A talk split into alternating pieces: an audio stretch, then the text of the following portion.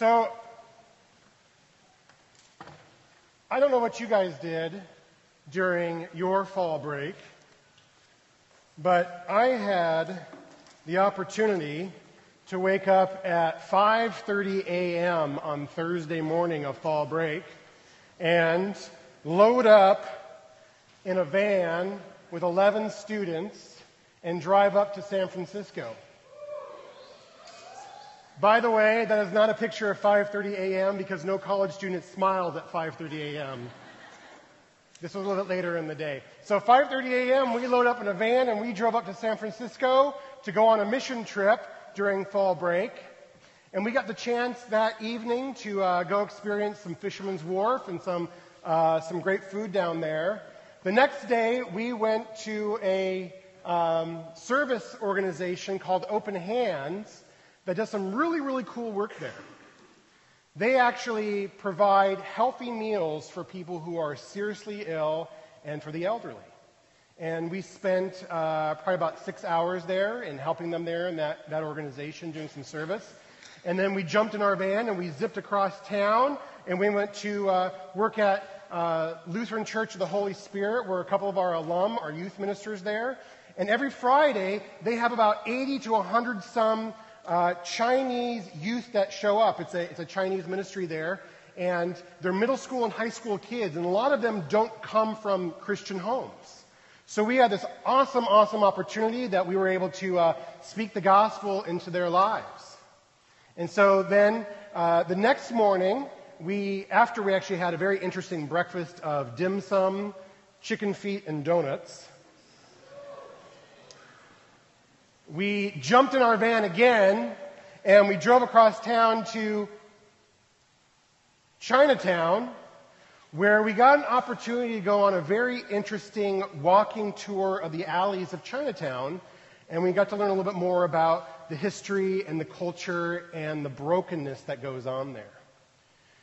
It was about noon when that tour uh, finished up, and we were all pretty tired, and we were actually going to be driving back down to uh, the O C, so we went back to our van in the parking garage and were greeted with this. It was a smash and grab. Three students' backpacks were stolen.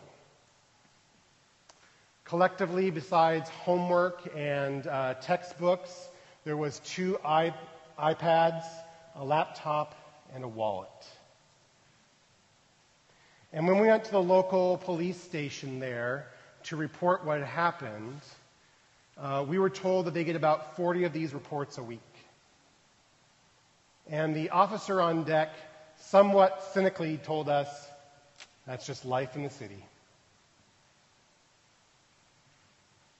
Why? Why did that have to happen to us? Why did that have to go on at the end of such a great experience? We had a wonderful time in San Francisco. We went to go do some service up there. We went to go share the gospel with kids who've never heard the gospel before. And then this was how our trip had to end. Why do we have to face that evil of someone smashing and grabbing our stuff out of the van? Why is it that Noah and Maddie and Ebby had to have their backpacks stolen and to suffer that loss? Why? That's the perennial question, isn't it?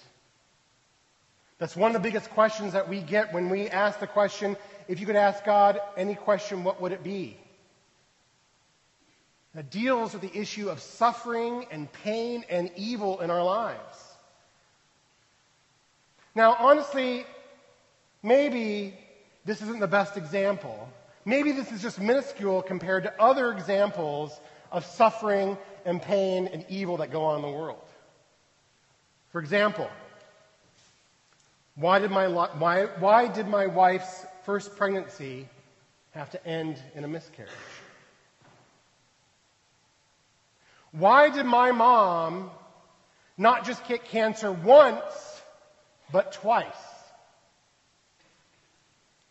Or why did Concordia alum Tyler Stewart, while serving as a Flagstaff police officer last December, why was he shot and killed in the line of duty? Or why was Senior Allie Walsh, two days later, why did she die in a fiery car crash while visiting our folks back in Massachusetts? Or how about these questions that we collected from some of the students? Why is my mom sick? Why did you take my dad so soon? Why did my close friend die in a motorcycle accident? Why did that happen? Why is he gone? Why did God take him? Why, why, why? Thousands of pages, by the way, have been written. Thousands of pages have been written to answer this question from an intellectual point of view.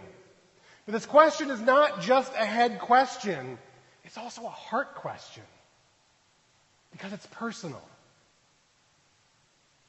And to be very honest with you and very transparent, I don't know the answers as to why. I don't know why our van was robbed. I don't know why my wife went through a miscarriage. I don't know why my mom got cancer twice. I don't know why that Tyler and Allie died when they did or why they did. I don't know why this person's friend died in a motorcycle accident. I don't know why this person's dad died so soon. And I don't know why this person's mom is sick. And you know what? When we cry out our why questions to the heavens, more often than not, the response that we get is the echo of our own cry coming back to us. And that leads some people to think that maybe God just doesn't care, or maybe he doesn't exist altogether. Six years ago, I found myself in a chapel, a very small chapel, but it was packed to the rafters with people your age. In fact, people your age were were even going out the door, the front door of the chapel, and, and trying to listen in with what was going on. You see, the occasion was the funeral of one of my youth ministry kids, Kevin. No longer a kid, but a young adult who died in his own fiery motorcycle accident on the ten freeway just outside of Santa Monica.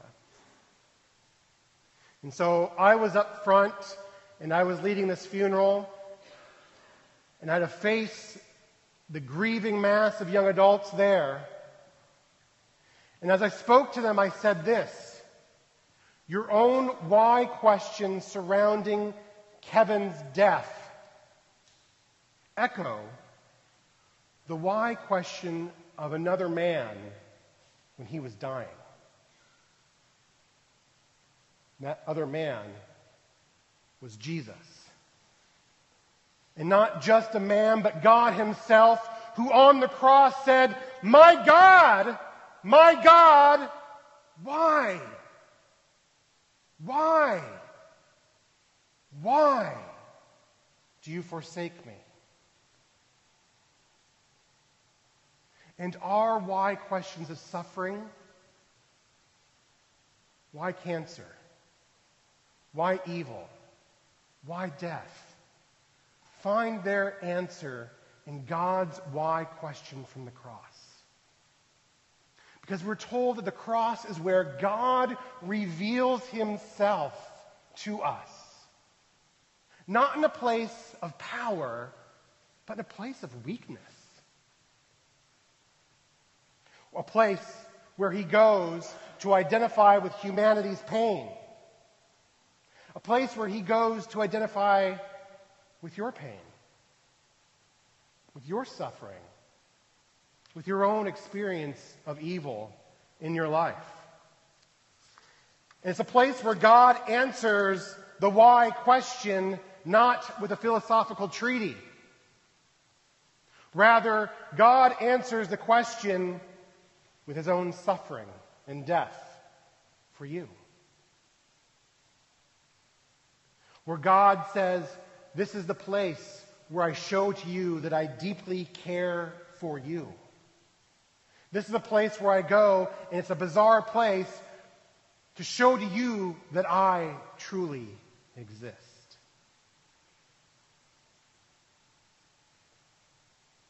You know, Kevin's funeral, ironically, occurred two weeks after Easter. And Easter is the time when Christians celebrate God's defeat of death. It's a time of hope. It's a place of hope.